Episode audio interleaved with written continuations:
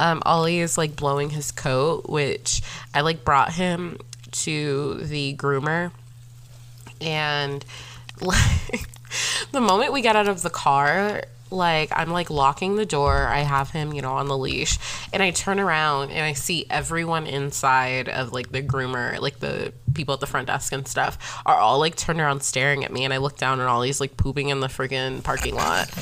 I'm like, oh my god, like what is like what is this? Like he went to the bathroom right before we got in the car, and the groomer is like literally like two se- It's like down the road, like two seconds away. So I'm like, what is this?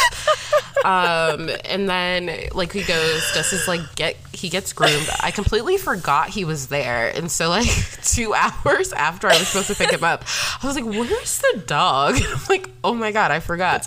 Um, which I guess kind of speaks to like Ollie his quietness while we're at home because I was like, where where'd he go?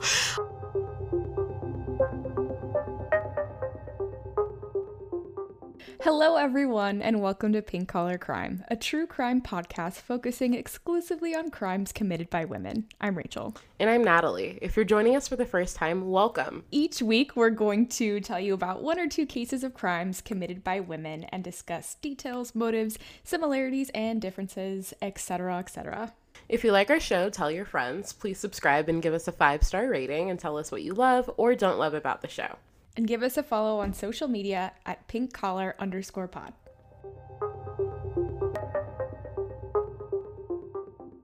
what is our topic? Ah, so our our topic of the week is poisoning and Okay. slash murdering family members. Okay, okay, cool. Poisoning cool, colon murdering family. I don't know, something like that. Okay, cool. Yeah. Um, leave us a Everybody, review. leave us a review. Oh, I was gonna pull up um that very very nice person. Let me see. What nice person. See, I should have had this prepared if I was professional. Um, a cup of flour cookies on Instagram. Give you a shout out because she had asked about leaving us a review, but she has an Android, so Spotify needs to get their act together as far as having some type of like reviewing or like rating platform. But it was still very nice. Also, her Instagram is amazing and has like all these good looking cookies on there. Um, so everybody follow her, and if you're in like the upper Illinois suburb area, go buy some cookies. Yes, that sounds lovely. Well, if you're new, leave us a review. We'll donate a dollar to the Center for. Oh my god, I'm gonna mess The National. Center for Victims of Crime. National Center for Victims of Crimes. Okay. My brain just does not like to hold on, retain certain information. And that is like one of those things that just like never Yeah. sticks. Anyway, Okay, so I am doing the case of Audrey Hilley. Audrey Hilley is her name.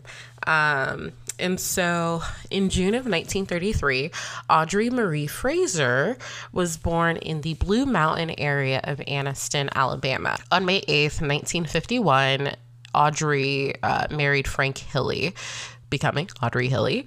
Um, and so together they had two children, Mike and Carol. And so Frank worked a well paying job, and Audrey was employed as a secretary. Despite this regular and sufficient stream of income, the Hilleys had little money set aside in savings because of Audrey's excessive spending habit. Not surprising, this led to issues in their marriage. Unbeknownst to Frank, there was an even bigger issue in their marriage. Not only was Audrey spending significantly more money than their combined income, she was having frequent sex with her bosses in exchange for even more money. Oh. Shockingly, um, that wasn't even their biggest issue. After some time, Frank and their son Mike began suffering from a mysterious illness. Mike's doctors attributed uh, whatever he was suffering from to some sort of stomach flu. Interestingly, when Mike moved away to attend seminary, um, his symptoms suddenly went away. Coincidence? It's the power of God. yeah, maybe. Probably not, but maybe. And so in 1975, Frank was feeling awful because of his mystery illness, and he had to come home early from work. When Frank walked into their bedroom, he found his wife in bed with her boss, which, if you're going to cheat, like, okay, I guess, but like maybe don't do it in like your house or in your bed where like a family member could just walk in unless like I guess you want to get caught but I don't know. Um, anyway, naturally, Frank was hurt and disgusted with Audrey's infidelity. But he didn't know what he could do about his situation. And so, my guess here is that a little bit of like devout Christianness um, about, you know, don't get divorced um, at any cost might have been at play. Um, and so he he so uh, he and Audrey's son Mike was now an ordained minister living in Atlanta, Georgia. And so that's probably a couple hours away. And so Frank turned to his son for some counsel, and that was like May of that year. And so Mike came to visit just to, I don't know, help his parents, I guess. Um, and so Frank, after Mike went back home, Frank found himself suffering from nausea and tenderness in his abdomen. Um, and so doctors uh, diagnosed him with a viral stomach ache. And his condition only got worse to the point that he needed to be admitted to the hospital. Doctors performed test after test, uh, which indicated that Frank had some sort of liver malfunction, leading to a diagnosis of infectious hepatitis. On May 25th, 1975, Frank died from his illness. Audrey gave permission for an autopsy of Frank's body. Examiners found uh, swelling of his kidneys and lungs, bilateral pneumonia, which I think means pneumonia in both lungs, um, and inflammation of the stomach, consistent with a diagnosis of hepatitis. So that was listed as Frank's cause of death, and no further tests were conducted.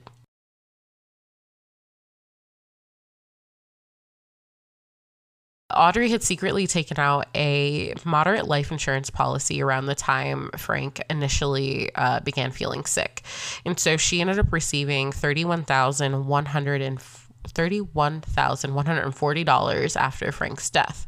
And so naturally, I went to our inflationcalculator.com. Um, and so with inflation, $31,140 thousand one hundred is that thirty one thousand one hundred and forty dollars uh, would be considered over one hundred and fifty thousand dollars in two thousand and one. 2021. What year is this? I don't know. God, 2021. Um, and so in 1978, three years after Frank's death, Audrey took out a $25,000 life insurance policy on her daughter, Carol. Um, so about 100000 um, in today's money. And so after a couple of months, surprise, surprise, Carol started experiencing similar symptoms to what her brother and father had experienced in the past. Her nausea had gotten so bad that she was admitted to the emergency room on several occasions. That following year, Audrey gave Carol an injection of something that Audrey claimed would um, help like alleviate or treat Carol's nausea. But Carol's symptoms only got worse, and now she was experiencing extreme extreme numbness in her arms and legs. And so for me, I'm kind of like, why didn't you like connect? Well, you got this injection from your mom and now you're feeling worse. But I just assume, you know, I guess people are Also, like, who lets people inject people with it? I've heard that before in like poisoning cases. I'm not sure if it's a case that we've covered or if it's mm-hmm. like another true crime case, but I've heard that before of like people just letting their random family members give them injections and then Yeah. they get worse. yeah, I don't, that's part of, I'm like, I don't get one. I would never. I wouldn't let anybody inject me with anything unless absolutely necessary. Um, but definitely not a family member. And so I'm like, why? I, I personally feel like I would have connected, like, hmm, what'd you give me, mom? But I guess, you know, people, we do also kind of live under this assumption a lot of times that, you know, our life bringer is not going to cause us harm. and so um, I assume that's what's at play here. Um, and so doctors ordered several tests, but they couldn't conclusively uh, diagnose Carol. And so, naturally, probably due at least in part to the fact that Carol was a woman, her doctor thought that the symptoms Carol was experiencing uh, could maybe be psychosomatic and referred her for psychiatric testing. Um, and so this is me gonna go going on like a mini rant, and I pulled a source for this. Um, so the reason that I say that this is like problematic um, for several reasons is like first, her brother and her father experienced extremely similar symptoms, but at no point were those symptoms that her brother and dad experienced. Um, even though they weren't ever able to like conclusively say one way or another, they just used they're like, well, it's close to hepatitis. Um, at no point were they ever, you know, even did they ever even suggest that it could be psychosomatic? And so, basically, um, I guess in like plain terms, uh, what they're suggesting is that the symptoms were in Carol's head, um, or possibly that she could be, you know, could like making it happen. Um, and so I looked up some like data or a source or anything. And so from a review published in Healthcare, which is a like medical journal, um, in 2019, it says females are more often given an incorrect psychosomatic diagnosis, indicating gender bias and lack of research understanding on how the female body response to biological illness. A recent book explored the systemic problems of women's experiences of being dim- dismissed by the medical providers. Uh, this included being discharged from a hospital emergency department mid heart attack with a prescription for anti anxiety meds, having autoimmune diseases, and being labeled as chronic complainers for years before being properly diagnosed, and having endometri- endometriosis, um, and being told that they are overreacting to normal menstrual cramps. Illness such as Goodness. yeah, illnesses such as uh, chronic fatigue syndrome and fibromyalgia are contested illnesses. They are considered psychosomatic and not real illnesses. They are often given labels such as hysteria, hypochondriacal, um, or all in their head. And so, not good. Very disappointing, um, but unsurprising for, you know, the patriarchy. Um, Anyway, while undergoing psychiatric testing at a Birmingham hospital, Audrey secretly administered two more injections to Carol and told her not to tell others about the shots. And so here I'm like, all right, first she was giving you a shot. She was like, this is going to help you. Now she's giving you some shots and she's like, don't tell anyone. But I'm like, if they're supposed to help me, why can't I tell anyone, mom? Right. Which, again, if this person was extremely manipulative, which it sounds like they are, they would give you no reason not to trust them. Yeah. And, um, And also, she's extremely ill at the time. So, like, being in severe pain and in like a medical environment for so long, I guess, could also put you in a different state of mind. But definitely you're more vulnerable. yeah. Um, and so a month into Carol's hospital stay, she began suffering from malnutrition and vitamin de- deficiencies, and her doctor started suspecting heavy metal poisoning may be the cause of her symptoms. Suspiciously, Audrey had Carol discharged from the hospital that same afternoon. The next day, Carol was admitted to the University of Alabama Hospital. Coincidentally, Audrey was arrested for passing bad checks to the insurance company that she'd taken out the life insurance policy on Carol from. And so, doctors at the University of Alabama Hospital focused on the possibility of heavy metal poisoning, noting that Carol's hands and feet were numb. She had severe nerve palsy causing foot drop. Um, and she had lost most of her deep tendon reflexes. They also noticed Aldrich Mees lines on Carol's uh, nails and conducted forensic tests on samples of her hair.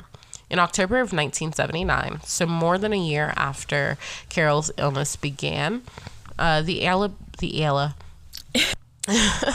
um, so in October 1979, more than a year after Carol's illness began, the Alabama Department of Forensic Scientists um, found arsenic levels ranging from over 100 times um, for over 100 times the normal level uh, close to the scalp and zero times the normal level at the end of the hair shaft. And so that basically indicated that Carol was being given like increasingly larger or more doses of arsenic over a period of four to eight months.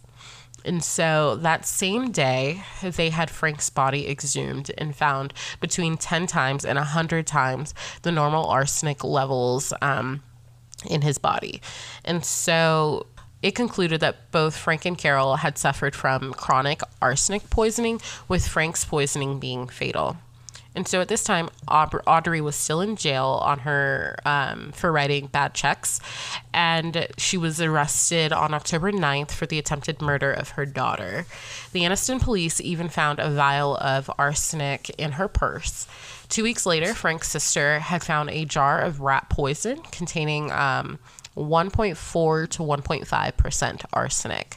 One month later, Audrey was released on bail. Uh, then she booked a night at a local motel under a new name and vanished, leaving behind a note indicating that she might have been kidnapped. But police were like, mm, sure you were, um, and listed her as a fugitive. Um, and so, and I'm like curious, like, what did the note say? like, we're holding I- her for yeah. ransom. Like, they're like, That's- sure. Too funny. yeah, I don't she- know. yeah. Tragic, but like what? What the heck? And so on November 19th, there was a burglary at Audrey's aunt's house, and her aunt's car was stolen. Um, some clothes were also stolen, as well as an overnight bag. Weird. Must have been Yeah, just one- some wonder- random. It was probably the kidnappers, you know, they wanted Yeah. to they held her a gun at her head and said, "Who can we steal from? Uh, we want to get some clothes. clothes, that Women's fit clothes." you. um, we don't want it to be suspicious if you're just like walking around in any random clothes, you know. It's a Mm-hmm. Very so- smart move on their part. Investigators found another note that said, Do not call police. We will burn you out if you do. Um, we found what we wanted and will not bother you again. Interesting, these random kidnapper or random burglars who are not um, Audrey. How polite. We Mm-hmm. won't bother you again. but we'll burn your house down if you do tell the police. Like, what? Anyway, so on January 11th, 1980, um, Audrey was indicted for her husband's murder. Obviously, she wasn't there, but they still indicted her. Um, investigators then found that both her mother and her mother in law, uh, Carol Hilley, had um, significant but not fatal traces of arsenics in their system when they died. So at this point, now anyone who had died around, um, like in any proximity to Audrey, um, who died with like either undetermined causes or under suspicious circumstances, they were all like, wait, did Audrey do this? Um, and so that includes Sonia Marcel Gibson, who was an 11 year old friend of Carol Hilley, so um, their daughter um, and she had died of undetermined causes back in 1974 and she her body was exhumed and examined and they but they only found a normal amount of arsenic. And so sonia was one of many neighborhood children who had become ill after drinking beverages that they had been given um, like during visits to the Hilley house. Um, and so, two officers who were also actually dispatched um, to the Hilley house um, after receiving like a 911 call about like a disturbance also reported coming down with nausea and stomach cramps after drinking coffee that Audrey um, had offered them way back in the day. Um, so, suspicious. Don't Uh, drink coffee from random people, policemen. Come on. And so, although the police and FBI launched a massive manhunt, um, Audrey remained a fugitive for over three years. Um, during that time, Audrey traveled to Florida, where she met a man named John Greenleaf Homan III. Greenleaf Homan the 3rd Mm-hmm. Fancy.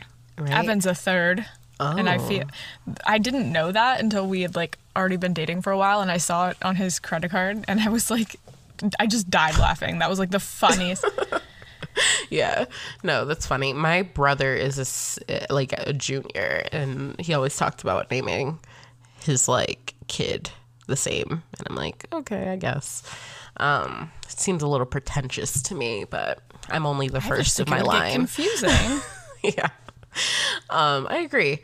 Um, which yeah, no, we had plenty of like where people would call the house if they were like, "Hey, could I talk to?" and they'd say like my brother or um, like my dad's name. I would assume they're talking about my dad because I called my brother Junior or any other thing that I felt like calling him, um, but not like his full first name. And so I would assume they're like calling my. I'd be like, he, they're not here, and it would be like like a 12 year old kid. like, no, my dad's not here. And I would just like hang up. like, why do you want to talk to my dad, you child? Um, anyway, so she met a man named John Greenleaf Homan III, and she introduced herself to him as Robbie Hannon. They lived together for more than a year before they married um, in May 1981, and she took his last name.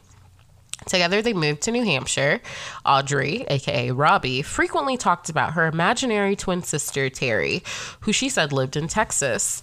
Um, in the summer of 1982, Audrey, as Robbie, left New Hampshire and she um, she had told John that there was like some family business that she had to handle back in Texas and that she wasn't feeling well so she's going to go see some doctors about, you know, her symptoms. Uh, so during that time, she traveled to Texas and then Florida, and she was using the name Terry Martin, which was her alleged imaginary twin sister. Um, during that trip, Audrey called John, this time as Robbie's imaginary twin sister, Terry Martin, and informed him that Robbie Homan had died in Texas. Robbie being his wife. And so Audrey, as Terry, um, told John that there was no need for him to come to Texas because Robbie's body was donated to science. Um, after getting to know Terry over the phone, John expressed an interest in meeting her. So in November 1983, after changing her hair color and losing a bunch of weight, Audrey uh, traveled to New Hampshire to meet John, posing as her deceased wife's, or posing as, as his deceased wife's sister. So complicated. Um, and so after an obituary for Robbie Homan appeared in a New Hampshire newspaper, it aroused suspicion because the police weren't able to verify any of the information that was in the um, obituary.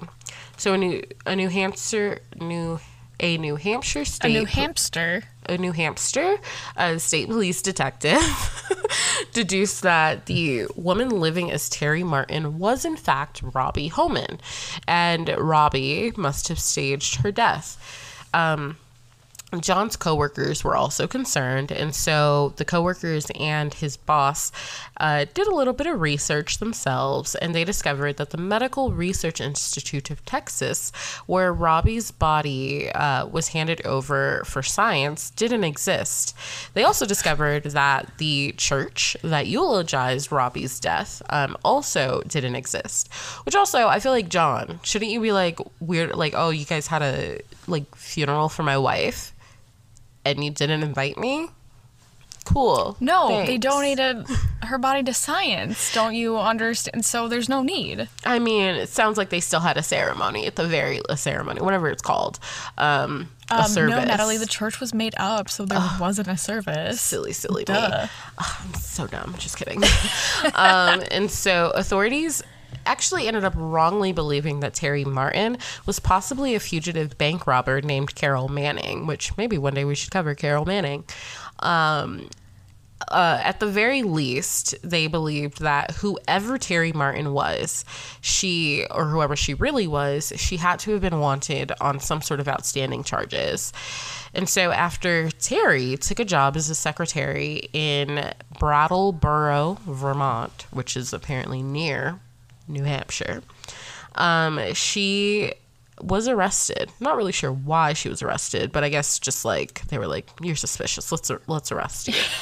Um, and so while being interrogated by Vermont state troopers, she confessed that she was wanted in Alabama on um, bad check charges and that her true name was Audrey Hilley. Vermont police confirmed this with Alabama State Police, who also let the Vermont police know that she was wanted for much more serious charges that she was well aware of. And so they had her extradited to Alabama so that she could finally stand trial. A, a conviction did not take long, and so she was sentenced to life in prison for her husband's murder um, and 20 years for attempting to kill her daughter. Is this where Audrey's story ends? No, no, it's not. Oh my god, wait. And so, which I'm just like, man, this lady had a lot of time. My God. Um, and so Audrey began serving her sentence in 1983 at Tutwiler Women's Institute, which was a medium security prison. That's where they went wrong. I'm like, if this woman's already showed that she was like a like flight risk, basically, why would you put her in a medium security prison? Don't know. Um, maybe there weren't high security women's prisons at the time. I don't know. It Um, could be, or they underestimated her. Yeah, but I also am like if she, she like was gone. It wasn't like she was gone for a day. She was gone for three years and assumed multiple identities. Like you know, at the very least, she might have learned how to you know not get caught No. next time. Don't take people seriously about their pain, women in particular. Don't take women seriously about the crimes they've committed. It's the patriarchy again. So, um, so yeah, uh, Audrey began serving her sentence in 1983 at Tutwiler's Women's Institute, which was a medium security prison. Her husband, John, for whatever reason, was sticking by his woman and moved from New Hampshire to Anniston to be near her in prison. Um, which again, I'm like, what? Talk about devotion. Like, this woman has been three different people in the time that you've known her, and you're like, I still love her. So, Yeah, there there are other women in this world. yeah. My guy. Yeah. Um, and so Audrey's experience as a secretary often got her assigned to doing paperwork. And, um, you know, guards considered her a quiet model prisoner. Because of her good behavior, she'd gotten, um, she often got like several one day passes to like leave the prison for the day. Like, just, hey, you were good today. Go spend the day out. Get yourself some McDonald's. Um, and like all the time, she would always return on schedule, no issues. And so they had no problem giving her, like, instead of a one day pass, you know, a three day pass. And so um, that's what happened in February of 1987. Um, she had gotten a three day pass so that she could visit John, and they spent a day at an Anniston motel. Um, then John left for like several hours just to go take care of a couple things. And when he got back, Audrey had disappeared. Was she, She left- kidnapped? No. Um, she left a note for John asking for his forgiveness. Um, and I guess she was hoping that he would, like, you know, stick by her and, like, not call the police. But he was just like, um, calling the police. Which, You know, that's, another thing. that's the last straw. Good to know that. I'm also curious. I mean, I wonder if he was just like, "Oh, I'm gonna call the police so he could so they could bring her back to me." But Could- could I also think it's interesting, like thinking about that. You know, you know, he did move to Anniston to be near her, but she like has life plus twenty. So, like, you know, that's a long time to just you know live near Hang prison out, to yeah. be with your yeah. So I don't know. It's interesting to me that he uh, was so committed, I guess. But good on him, I guess, if that's what he wanted. Um, which I also thinking about it, since she clearly has a very manipulative personality, I wouldn't be surprised if there was some like if he was just kind of under her spell a little bit. Um, Anyway, so this time Audrey wasn't missing for long. Four days after she vanished from the motel, she um, apparently had been like crawling through the woods. Um, she had been exposed to some harsh elements because it was raining nonstop for those four days. And so temperatures were dropping like below like you know, or at the like low 30s and below that. Um, so she, you know, wasn't doing well. Her body, um, like she was suffering from like hypothermia and all sorts of other things. Again she was crawling through the woods. And um, she saw a house and so she stumbled on the back porch porch of the house. And it was owned by an Anniston woman who ironically had actually known audrey from elementary school So it's unknown if it was intentional that she stumbled upon this woman's back porch or if it was just a coincidence. Either way, the woman did not recognize Audrey. Again, they knew each other in elementary school, and now they were not elementary school kids. Um, and Audrey had looked like really ragged and, you know, that other fun stuff. And so she immediately called the police, letting them know that a homeless woman in need of help had stumbled on her porch. Um, police got there, and so did paramedics, and they so, and they took um, Audrey to a local hospital uh, so that she could undergo emergency treatment for hypothermia. Um, and Audrey then had a heart attack and died. That is the case of Audrey Hilley. Okay. What an interesting ending there. Um, What a roller coaster. Um, yeah, I'm like, there's so many crimes in this one. I'm just, yeah, I'm in awe of her determination. Um, and I'm in awe of the Anniston correctional, like, people for, I don't know, giving her a three day pass. right. That that just seems shocking to me. I think with her history, I'm just totally surprised that they would. I because I think day passes or like couple day passes is probably a wonderful thing for nonviolent people who have committed crimes that are nonviolent. Um, because I think it's probably really messed up to be in jail for or prison for a long time and like forgetting what the real world is like. Yeah. Um, and it can be like really overwhelming to go back out. But for people who have intentionally like first degree murder people, I'm not so sure if if I want people yeah. you know, I mean, out in the world. like she's done quite a bit of fraud in terms of getting money. She's changed her name multiple times, faked her death, like, you know, gotten like jobs with like effectively no true identity, been married with no true identity, which is another form of fraud. Um, murdered like multiple people that she was related to, or at least tried to murder a lot of people. Like, maybe keep It's a bit more much. tabs on her. like, I don't know. I don't know how else to explain it. Um, I don't really understand the rationale for um, the level of leniency for her. Um, but yeah, Maybe that's just it. That's how she like convinced all these people that she was good is because she was just that good at manipulating people to the point where even people in the the prison or jail were Yeah. like, "Yeah, she's fine." Totally go." possible. That's that's definitely um, a, a big possibility. It sounds it definitely sounds like she had a a largely manipulative personality. So yeah, unsurprising if you know the prison were all like prison guards and other people in charge were also fooled. Um, John fooled. Um, her imaginary twin sister Terry fooled. Oh God. well, Like, yeah, that, that certainly was an interesting one. Yeah. fact that it was a hometown case for Jarrell. yeah, he was like, um, Had you He ever like- heard No. of that family or even no, of he the? hadn't. He was like, the Hilley. Do I know any Hilleys? And I'm like, that's such an Alabama thing where they're like, oh, the Johnsons. Oh, yeah, I know the Johnsons.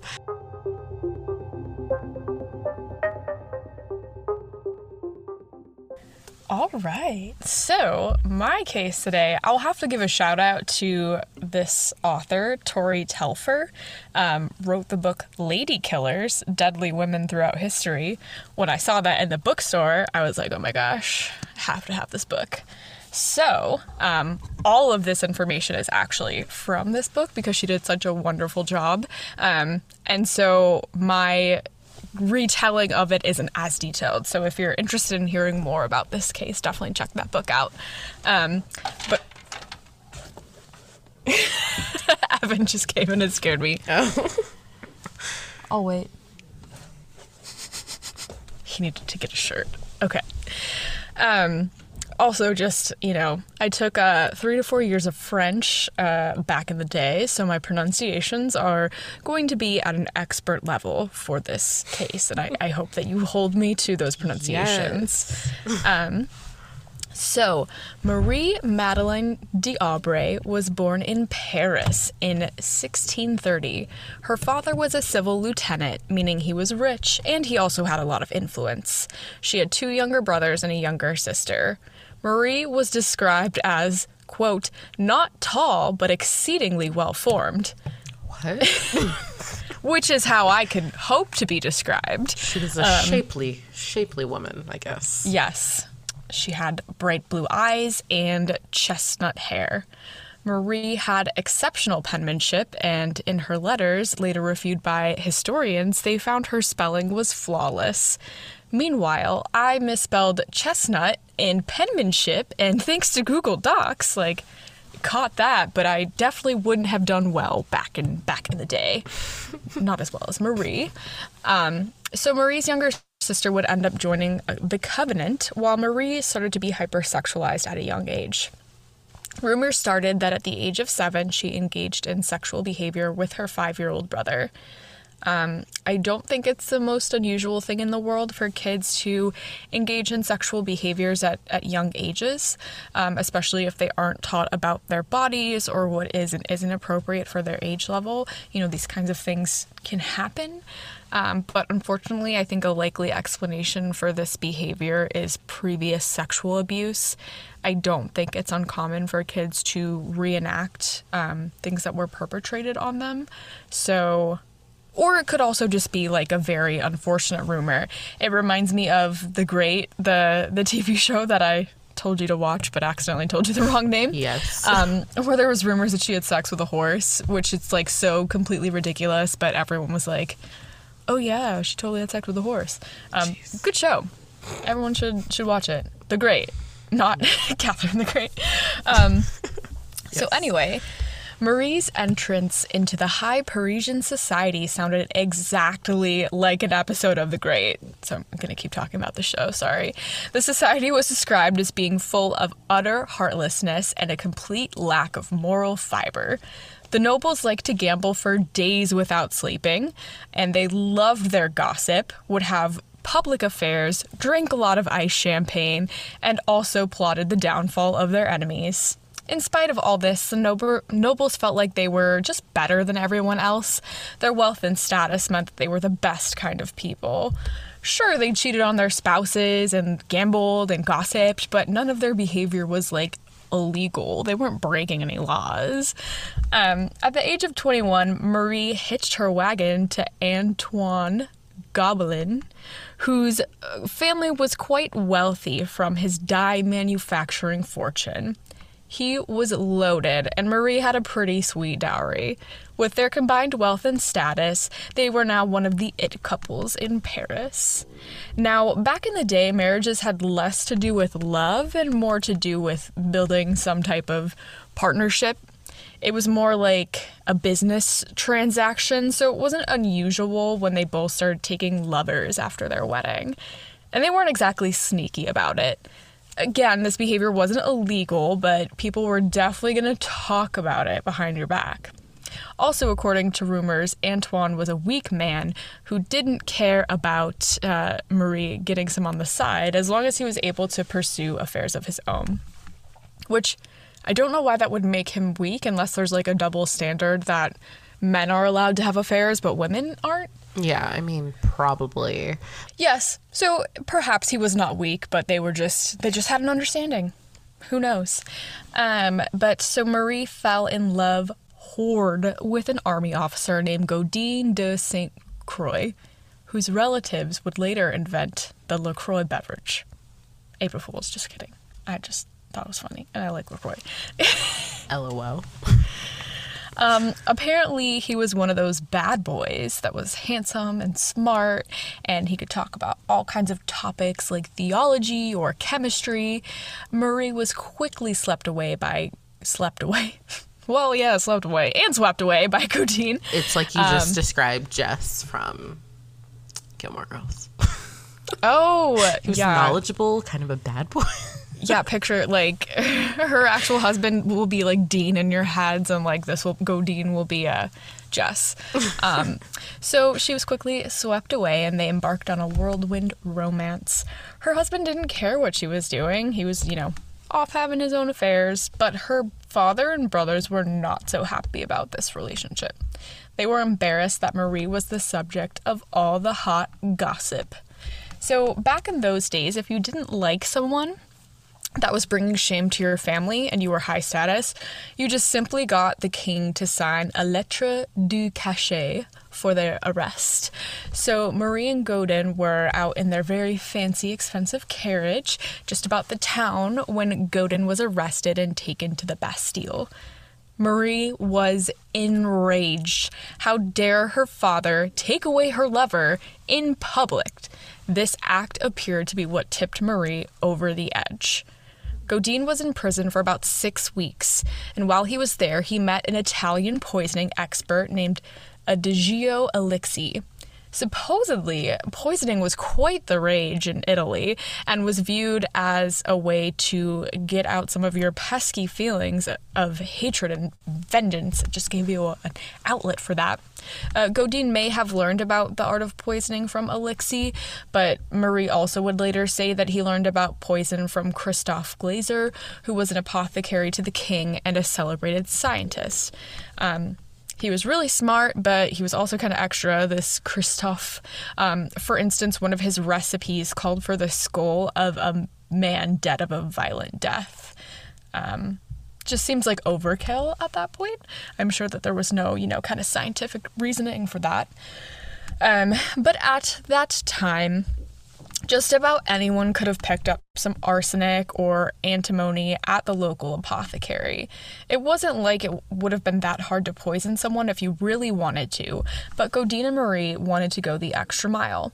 Their rise to become poisoning experts was a part of the theatrics. They didn't just want to poison the family members, they wanted to create this twisted, sort of horrific, unfairy tale ending. Not only was Marie furious over the arrest of her lover, she was also running low on money. Turns out Godine liked to gamble and had started to accumulate a lot of debt. Marie wanted revenge, and inheriting her father's fortune would be the icing on the cake. When Godine was finally released, he started telling everyone that he was an alchemist. Marie and Godine began working together to find the perfect formula so they could make her father's death look like the result of natural causes. To get the formula just right, Marie started bringing poison jams and sweets to the patients of Hotel Dia. Dia? Deal. Um, the public hospital located next to the Notre Dame. Nobody suspected her, not even the police. Why would this like super hot, curvy noblewoman with big eyes try to poison dying like poor people and, and beggars? Perhaps if they looked a little bit closer, they would see that Marie had also started testing her poisonous concoction on concoctions on her own servant girls by feeding them gooseberries and ham that had been poisoned. One girl ended up with a burning sensation in her stomach and had health problems for three years. Um, in 1666, Godine and Marie were confident that their formula was perfected. They believed the poison would be undetectable but also highly effective. It took eight months and nearly 30 poisoning attempts to finally kill her father. One of the servants had been recruited to give her father just enough poison to start affecting his health. She stood by her father's side through months of vomiting, extreme stomach pain, and horrible burning sensations on his insides. The amount of pain he was going through never phased Marie. She would not change her mind. She never like backed out and was like, "Oh, this is too much. This is too much torture." Um, so on September 10th of 1666, Monsieur d'Aubray died, and according to his doctors, the cause of death was gout. Gout runs in my family, so if you ever find me dead, hopefully it's not from that. um, his estate was divided up between the four children. Instead of being smart and saving their money or investing it, Marie and Godine had blown through their portion of the money in just a few years. They were soon back where they started, broke, desperate for cash, and blocking out all the haters who didn't like their relationship. They had come up with a new plan to get some money. Were they going to go out and get a job? No.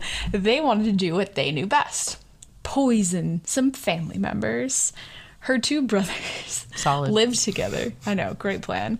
Um, to me, I'm like, wouldn't it be easier to just get a job, like, more sustainable? It sounds like this is a lot of work. Yes, But- I mean, same with Audrey Hilley. so many other things to do. So, her two brothers lived together, but her sister in law hated her for good reason. Um, it seemed like. We know that now, anyway. Marie would not be able to access the kitchen to sprinkle poison on their food because the sister in law was like, she's not allowed in there. Um, so she decided to plant another servant. He went by the name of La Chaussee.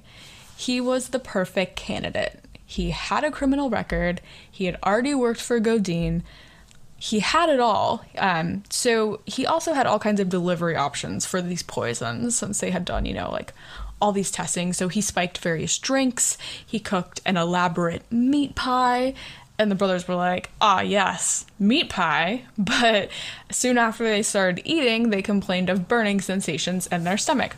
This is the same as your case, where I'm like, wouldn't you be like, wow, it's weird that we all are coming down with the same symptoms? Like, Yeah, exactly. But Wonder what that could be. back then, I also think knowledge was a little different. True, and I feel like people were getting sick like all the time of random ailments. Yeah. Um, but like their father, the brothers endured months of torture by poisoning. They were vomiting, unable to eat, pooping blood, lost their eyesight, dropping weight at an alarming level. They had also become so stinking and infected that it was hard to be in the same room as them. Like they they were smelling bad. yeah, they just like their bodies were like, blah. and, and again, Marie didn't bat an eye over their suffering. Which they were should have been suspicious in and of itself. like well, she was like sitting by their side. You know, she wasn't like nah, whatever. But I mean, she might have been, but Yeah, she was true. there. But like to me, I would feel like if you saw someone that you well, maybe she didn't love them, but in your family, like greatly suffering, and you knew that you could stop the suffering, she was just like, man, keep poisoning him. It's fine. Um, yeah, because they were just a part of the system that forced her to marry a super lame husband and got upset with her for seeking out her true love. Her older brother passed away first, with her younger brother dying soon after. The doctors performed autopsies and saw their stomach and livers were literally black and their intestines were falling apart, which is probably why they smelled really bad.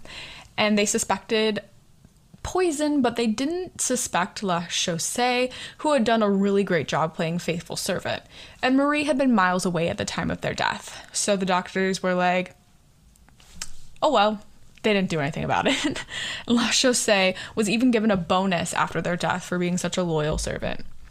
One would think Mar- Marie would be like, awesome, I have all this money, no one suspects me, better cool it with the poisoning.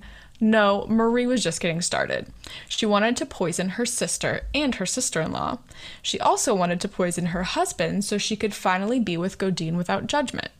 It appeared Godin was not a huge fan of this idea, so Marie would poison her husband and then Godin would slip him the antidote. And this happened about five or six times. She would poison him, Godin would unpoison him, and so he would end up surviving all those poisoning attempts, but I can't imagine the havoc it wreaked on his body to be like going back and forth with poisoning. like also, what did she think people would think if like everyone around her was dropping like flies from weird, mysterious illnesses? Yeah, it's just a plague, I don't know. 1600s. True. Also, they didn't have like internet or like effective way of like keeping track of documents or And- like news. As usual, I will argue that if they had Netflix, no one would be committing these crimes. Probably. Um, Marie's life was quickly falling apart. Marie wrote Godin a letter threatening to poison herself. She had also taken up another lover after her brothers died, but this guy was not so on board with all the murdering, and he would end up turning against her. His name was Jean Baptiste Briancourt, and he was hired as a tutor for Marie's children. JB thought Marie was super hot, but he was also quite terrified of her, and he was worried she might try to kill him. One night he walked by and saw Marie hiding Godine in the closet, and he was like, okay, that's weird. And later that evening, Marie tried to get JB into bed, and he saw through her plan immediately, and he just like went to open the closet door, and Marie threw herself in the way and was like, no, don't look in there. But he opened the door anyway. He saw Godine, and he was like, uh uh So Godine ran away. And Marie threw herself on the floor, sobbing and threatening to poison herself if JB left her. And he was like, I'd be like, okay, go for yeah, it. Yeah, he was like, no, I, I still love you. Don't do that. But he was just making a plan to leave in the morning. Um, so upon some reflection of her life choices, Marie realized her relationship with Godine had ruined her life. She gave him everything she had, betrayed her family, and now she was left with nothing. Even worse, Godine died in 1672, leaving Marie to face her crimes all on her own. According to legend, he was whipping up some poisons in his secret laboratory when the glass mask he was wearing for protection shattered. This was not the case. It turns out he just died from illness. Um, I was gonna But, say I mean- what a what a great like um, story or um, PSA for wearing masks. yeah, don't get the glass mask, guys. um, but so no one had suspected him as a criminal, and he died in good standing with the church. He wasn't suspected of being a bad guy, um, but he did have tons of debt. So the court sent a commissary to get his affairs together, and they came across a scroll that said, My confession. And the dude was like, Well, this is none of my business. And he just threw it into the fire. But he did come across a box full of vitriol, corrosive sublimate powder, and opium. And the note attached to the box just said, Give this to Marie in event of my death. But if she dies before me, just burn all this, like you didn't see anything. The commissary turned the box over to the police. Uh, they thought it was kind of suspicious when Marie rushed over and was like, Hey guys, can I uh, just get that box of poison? I mean, the secret box. Um, she was acting very sus, so the authorities tested the box's substances by feeding them to some animals. Would you think there'd be a better way of doing it? but all the animals died within a few hours. So once her sister in law, the one who hated her all this time, caught wind of the mystery box of poison, she decided to go on a legal rampage to avenge the death of her husband. La Chaussee was also thrown in jail, and Marie fled the country. La Chaussee was found guilty before he even confessed. No surprise there, because he was a lowly servant with a criminal record going up against a noblewoman. They sentenced, sentenced him to execution after a bit of torture. They pinched his nose shut, stretched his body backward, and dumped excessive amounts of water down his throat. They then put his legs in between planks and drove wooden wedges very slowly into the space between his legs and the plank, causing his calves to shatter. He didn't confess during all of the torture, but he did confess once he was released. Supposedly, this was common with torture victims. Something about being free from the pain um, just led them to, like, you know, they were so relieved that, like, their confession would just come out. Um, so then they tied him to a wheel and beat him with iron bars and left him to bleed out as his punishment. So Marie avoided capture for exactly three years and one day, which is like a very similar length of time to your person. Yeah. Maybe there's something about that like three-ish year mark that They you start to get a little sloppy. And yeah, yeah. So her sister, the same one she planned to kill, um, which sh to my sisters listening to this, this would not happen for you if you tried to kill me and ran away. Um, but she was super cool, I guess, and sent her small amounts of money. um, but she died. Don't get any bright ideas, Rachel sisters. yeah, guys, nah, they would they would never kill me. Um, so she died in 1960 or 19. Um, I'm like can't read words. 1675. Um, I just like skipped hundreds of years. Anyway, so Marie rented a room in a convent in Liege, which was full of French troops at the time. So word got around, and the Parisian authorities eventually just like swung by to pick her up. Um, Marie tried to kill herself before trial by swallowing pills and mouthfuls of crushed glass. Which to me, I'm like, why wouldn't you just poison yourself? Maybe she didn't have access to poison, but it seems like a terrible way to go. Um, but there was also a rumor that she tried to impale herself, not in her eye, not in her mouth, not in her ear, not in her nose, and not in Turkish Turkish fashion, which means up the butt. So like she tried to impale herself Why does in that another mean hole, up the butt? can- Why does Turkish mean up the butt? I don't know. Okay. I don't know. So authorities found um, in her room they found a written confession. Like her lover, it appeared um, that she needed to like get her crimes out somewhere to relieve some of the guilt. She confessed to killing her father and brothers, letting La Chaussee die for her crimes, attempting to poison one of her kids, burning down a barn, planning to kill her sister, and trying to kill her husband. She confessed that Godine had been the father of two of her children, and she also had another child with her cousin. And she Nice. also confessed to engaging in sexual activity with her brother at the age of seven and committing incest three times a week, about 300 times total. Um, so she did deny the whole thing in court, saying it was a feverish, confused confession brought on by being alone in a foreign country. Um, but a lot of it seemed true. I don't know. There's just, I suspect like a history of abuse, probably at the hands of her father. So I don't know if that changes anyone's opinions about anything, but since she was of higher status, they needed a lot more proof of her innocence. You know, the person who was a servant, they didn't really need any proof. High status need a lot of proof. You know, I'm really glad that that doesn't happen in today's court systems. Oh, yeah. Um, never, never. Something we left in the past, thank goodness. But so, like, even her confession wasn't enough to convict her. Um, in fact, her lawyer argued there was no way she could have committed the crimes because of her advantages of quality, birth, and fortune. It was her lover, JB's testimony, that secured a guilty verdict. He testified for a total of 18 hours, telling the court about her killing her family, her asking him for help with murdering her sisters, and how Godine had attempted to murder him. After all of this, she was declared guilty and would be tortured before being beheaded. And that was actually like the light punishment because of the nature of her crime. She also could have been buried alive. I'm not sure which one I would prefer. Probably beheaded. Yeah, I guess if I have to go a certain way. I mean, I'm very against suffering, so True. yeah. Um, So her confessor was a Jesuit priest named Edme Pirot, who was supposedly very sensitive and fainted at the sight of blood. So she really lucked out there. Um, she also looked like pretty bad at that point. She was very thin, very worn down. So Edme just wanted her to repent, and she did.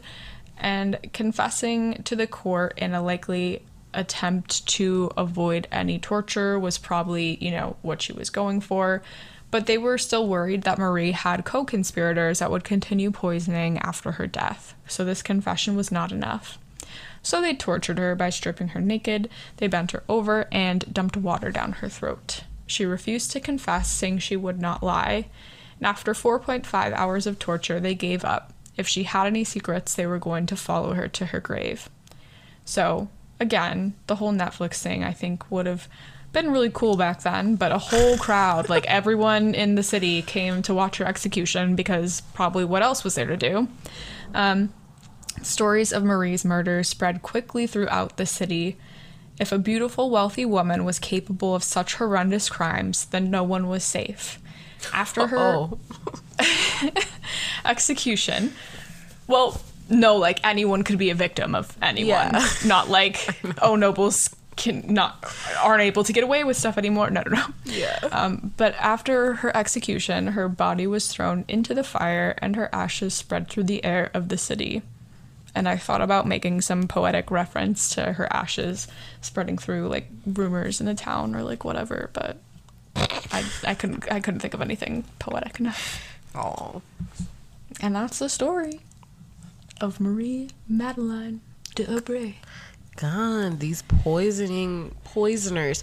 In a way, because it was so long, I just feel like people back then, like, what else was there to do? Like, you could make bread, you could go to church, and then you could commit crimes. Like, I don't.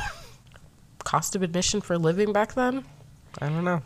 Also, they, I feel like they were so desensitized to things. If they're just like, "Hmm, hey, want to catch that execution this weekend? Yeah, let's go meet up at the town square and watch someone get their head chopped off. It reminded me of um, The Great again. Just all of this reminds me of The Great when they were like torturing everyone to figure out who had was it who had poisoned or who had killed somebody i don't know but they were just like ripping out their toenails and like dropping bricks out of the ceiling onto people's heads or like sticking their faces in with electric eels. Oh Ugh, i hate it. Oh my god. I feel like there's already so much like gross stuff happening back then because they didn't have adequate medical care. Like do you really need to bring that on yourselves? Yeah, I mean, a lot of times, like stuff like that is depicted as like, like in addition to you know people coming out and like watching it if it's done in a public setting. I feel like in shows that's always depicted as almost just like a source of like sport for like the nobles, and so I'm like, we're all noble people sociopaths or what? based on everything i've seen in the great yes yes they were At oh least my god! I guess they, like cut those how- people's heads off. Oh, it's so gross. I can't do it. I can't. I would be too grossed out. I couldn't live in those days. Well, I wouldn't be able to see anything anyway because Same. my eyes are terrible. Or and I probably would have died from strep throat at a young age.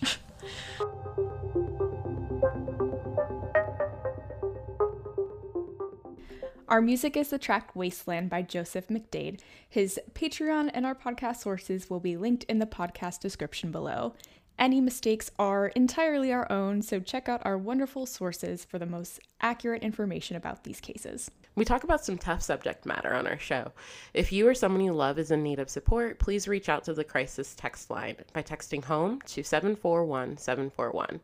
They are available 24 7 and will connect you with a trained crisis counselor. You can also reach the National Domestic Violence Hotline by calling 1 800 799 7233. Thank you so much for listening to our show. Join us next week for another episode of Pink Collar, a true crime podcast.